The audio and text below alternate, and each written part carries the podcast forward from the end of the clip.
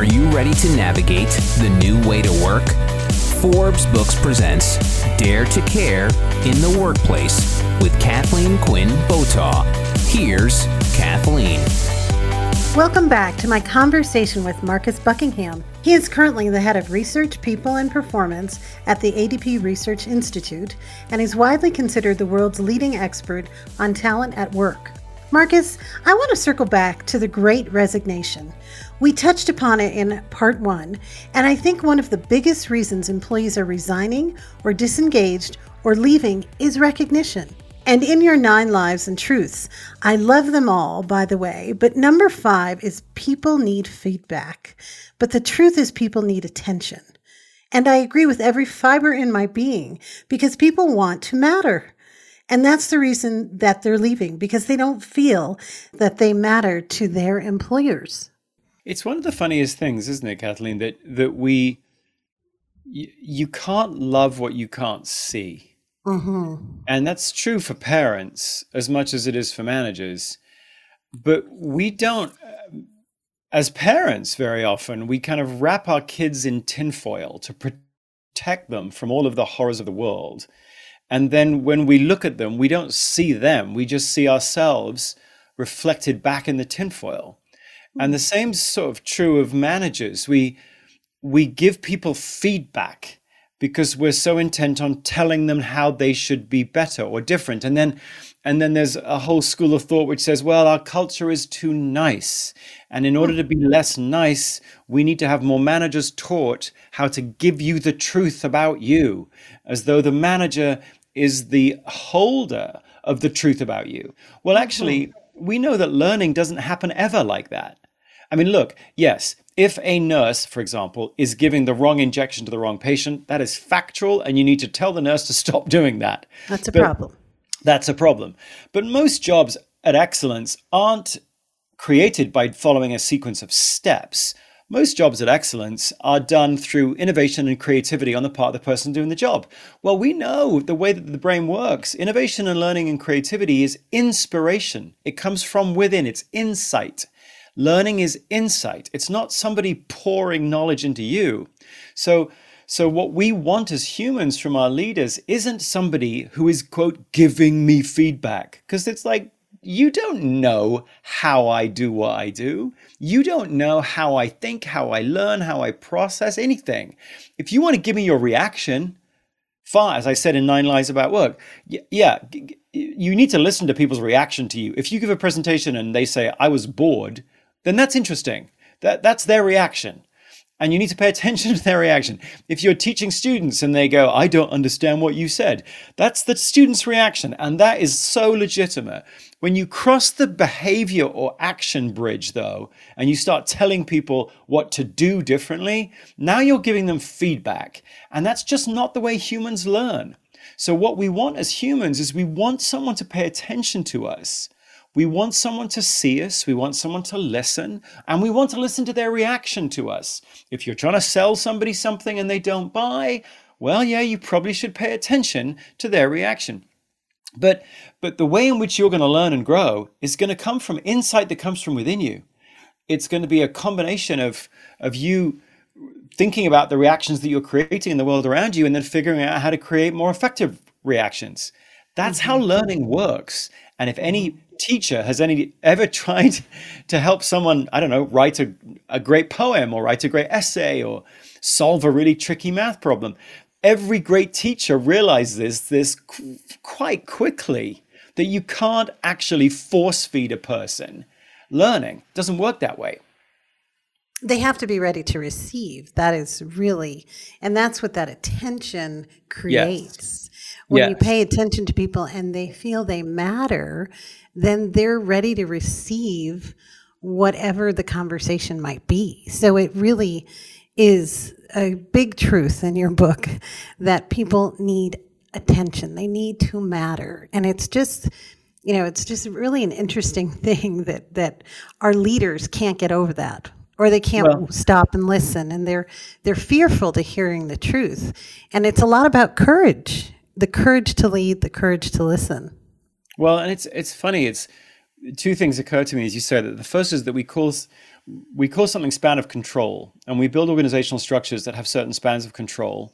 And somewhere there's a CFO or there's a controller somewhere deciding on the span of control based upon the headcount that the company can afford. But it shouldn't be called span of control. It should be called span of attention. The perfect span of control is the number of people that you can pay attention to in some meaningful way every week. And if that number is 1 to 10, it's 1 to 10. If it's 1 to 12, it's 1 to 12. For some leaders, it's 1 to 3. But what it certainly isn't is 1 to 25. Anything north of 25, and you're destroying the value of the company, because you cannot pay individualized attention to 25 people in any meaningful way every week. And don't say, well, I'll do it once a quarter, because once a quarter means the person, be like saying that to your kid, I'll talk about your grades once a quarter. Like, no. Or your spouse, for God's sake. Spouse, yeah. Hey, honey, I'll get back to you in 90 days. in 90 days. It's like, it doesn't work that way. So we need to shake the heads really of these CFOs and controllers and go, you're destroying the value of the thing whose value you're supposed to build, because you've built spans of control that don't allow attention. I'm sorry, human beings need attention. And we know that because the biggest killer of humans in terms of suicide, in terms of heart disease, in terms of all the bad physiological outcomes, and you know what I'm going to say here, is loneliness. Loneliness is the biggest killer of humans.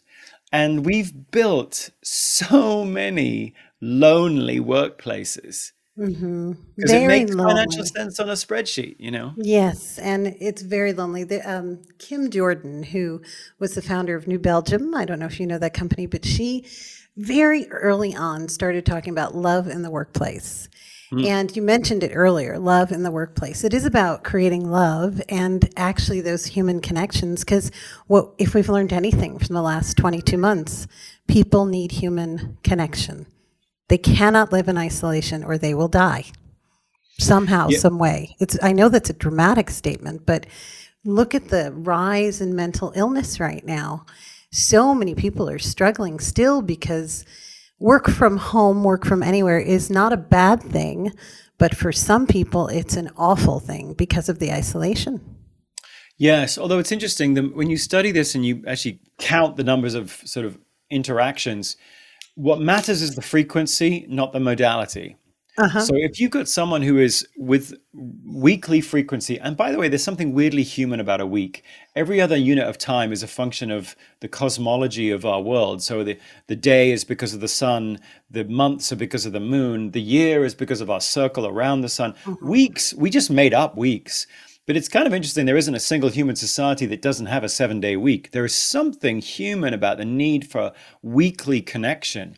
What we know from this pandemic, though, is that it doesn't matter if it can be a face-to-face, it can be a voice-to-voice, it can be a Zoom-to-Zoom.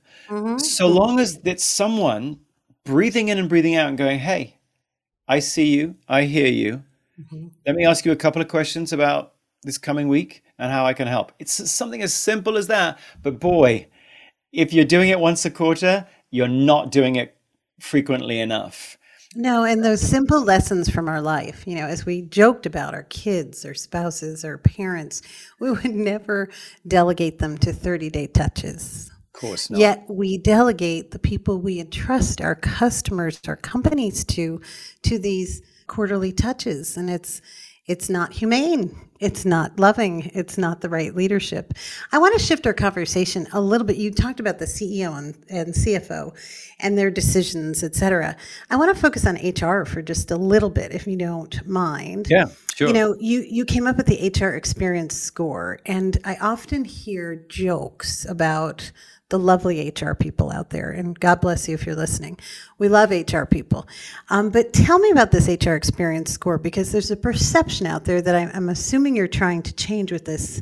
And what are some of the key takeaways?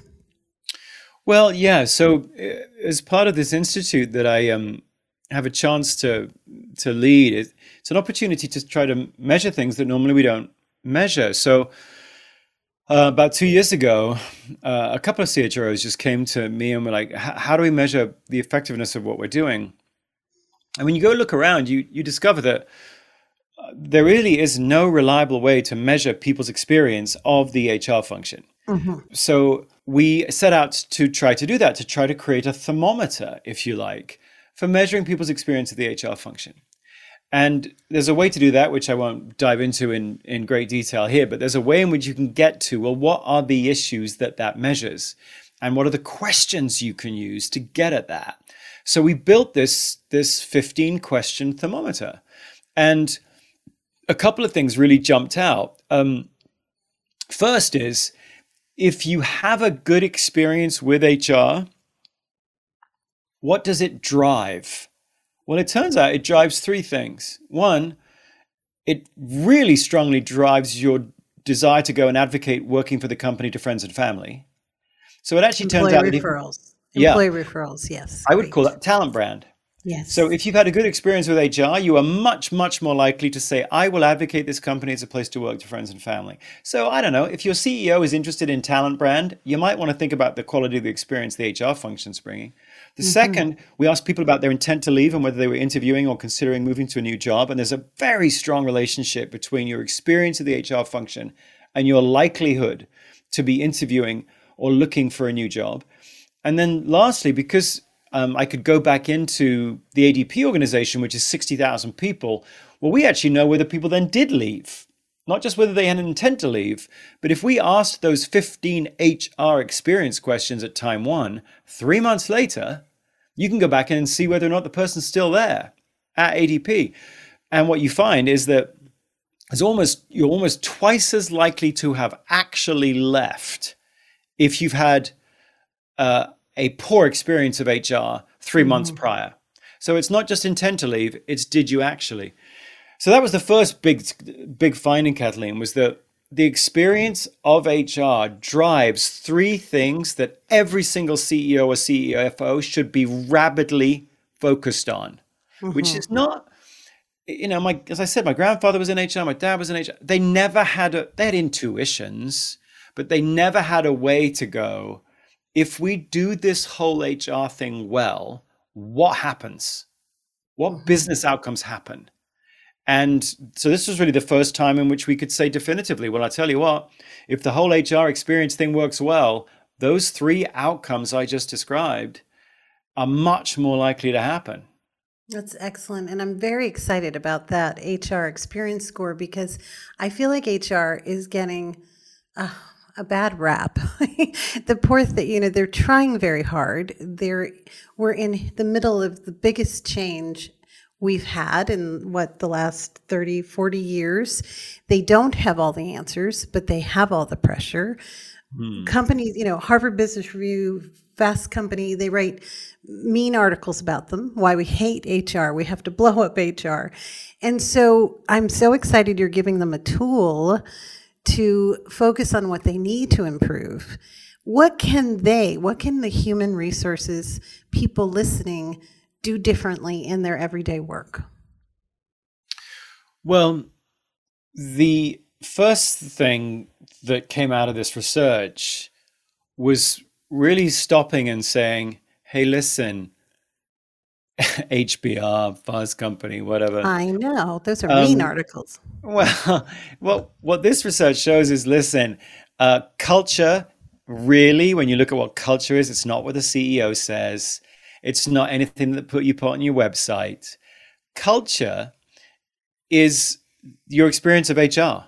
The experience of the company is mediated through your experience of HR, not through IT, not through real estate, not through finance, not through marketing. It's through the experience of HR, because every single thing that HR deals with, the small things like, do you get my personal identifier correct? To the bigger things like, do you have the proper withholding on my insurance?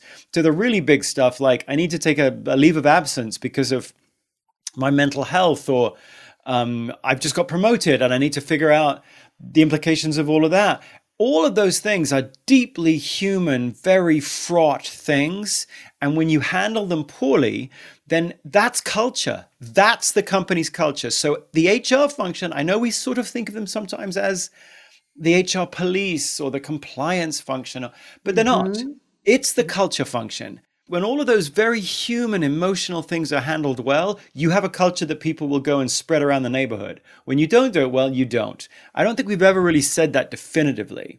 Mm-hmm. If you go the other way, to the other beginning of the lens, if you like, and you go, okay, well, if HR drives talent brand way more than anything else, and by the way, that doesn't mean that your local team leader doesn't matter. Your local team leader and team experience is clearly very important. But from our data and all of this really significant body of research, it's clear that at least 49% of your experience of HR is independent completely of your manager. Like you can mm-hmm. hate your manager and actually have some really great experiences with HR. Likewise, you could love your manager, hate HR. These things overlap, but they're not the same. It's very clear that HR functions independently of your loving or not loving your team leader. And it's a service to the community. And I do believe culture, the new word for culture is community. Hmm. We are really building communities where people have shared values, shared missions, and to achieve whatever it is that company is trying to achieve. Culture is a little elusive, right? And we all have to work together on building a community. Just if you think of, you know, communities we know, churches or neighborhoods or, you know, other things like that, why can't our companies really embrace that community idea built on values? Well, they can and they should. I'll tell you, in terms of the world of HR, if you were to build it on values, one of the first things that anyone who's in HR who's listening needs to know from, at least from this research, and obviously all research is provisional, so we could keep learning, but one of the strongest drivers of your HR experience score is single point of contact. So the way that the mega trends in HR is that HR is becoming verticalized. So there are a number of different silos of HR expertise, and those silos don't really talk to one another. So if you have an insurance question, here's the number that you call, and that takes you to a call center somewhere in Arizona, and then you ask your insurance questions. If you've got a question about a leave of absence, oh, well, that's a different thing. That's the number you call over here, and they'll take you through a leave of absence thing. If you've got a compensation question, you go over here. So we've probably it's kind of sanitized, hasn't it? It's a little sanitized. And verticalized. Mm-hmm. There is no one, it's like going to hospital.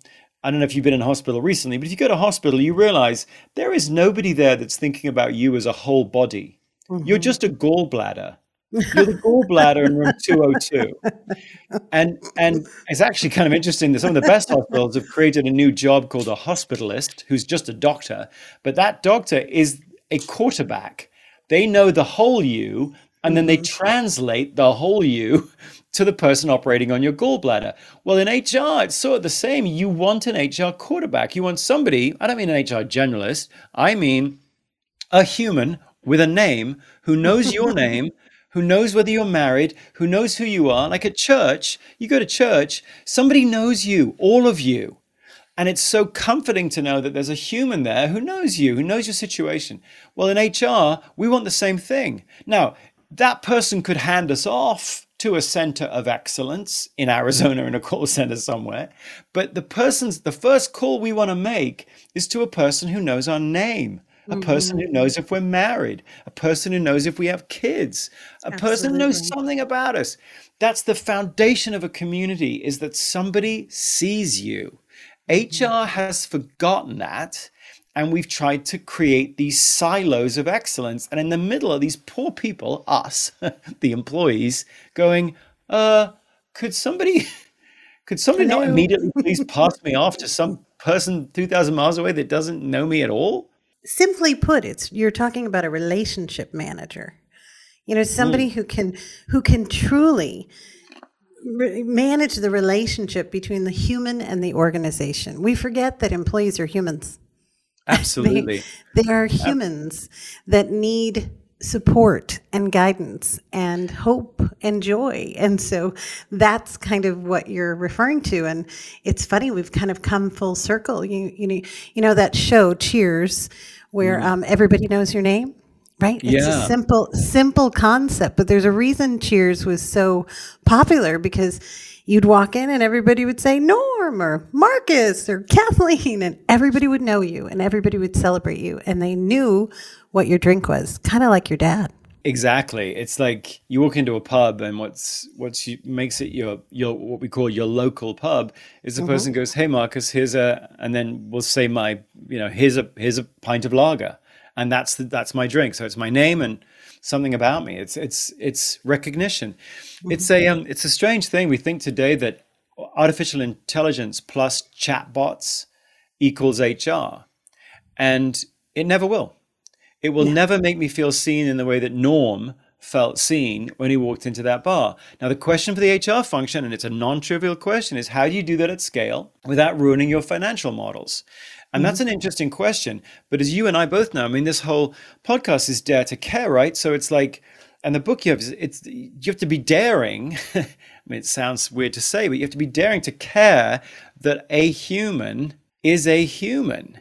And a human will always want someone to know them. And if you can't set up a system where a person feels known and seen, you're going to lose. I mean, the negative financial implications on your company will be far greater than whatever you might have spent making sure that there is some individual who is your employee experience quarterback. The manager can do some of it, no question. Your local manager could do some part of that. But there's we know from data now that at least 49% of your experience as an employee is in the hands of HR. And at the moment, it is significantly undermanaged. I completely agree with you. And there's more to talk about, but I want to thank you, Marcus, so much for being with me today. And I am going to ask you back, of course. But if people want to find you, work with you, learn about you, how would they do that? Well, probably the best way to sort of stay in touch with me, the one social platform that I like is Instagram. So I sort of put something up there a couple of times a week. So Instagram is a pretty good place to stay connected. I'm launching a new initiative with Harvard Business. Talk about Harvard. So you could go to loveandwork.org. And we're going to try for the next 10 years, probably until I retire or die or whatever, trying to figure out how can we actually figure out a more loving way of living and working. How do we do that? And, you have some answers. I have some answers. We've got some integrated answers that we could bring to bear. At the moment, clearly, if you look at people like, as you said right at the beginning of the podcast, Naomi Osaka, Simone Biles, stepping back from their work because their mental health is so destroyed. Mm-hmm. Something's not working. And we need to be really serious in trying to figure out how to make it right. So loveandwork.org is a place, if anyone's interested in that subject, not everyone is, but if you are, that's probably a good place to come and figure out what I'm up to next. Well, I am very interested, and count me in. Thank you for being on the podcast. It's my pleasure, Kathleen. His name is Marcus Buckingham, and that's it for the first episode of Dare to Care in the Workplace. I hope you enjoyed the show, and if you did, make sure you take a second to subscribe so you automatically get my new shows when they drop. Also, if you have a minute, I'd love if you left me a review so more folks like yourself can discover the show. Until we meet again. This has been Dare to Care in the Workplace. To connect with Kathleen, go to KathleenQuinnBotaw.com. Kathleen's book, Dare to Care, is available wherever books are sold. Dare to Care in the Workplace is a production of Forbes Books.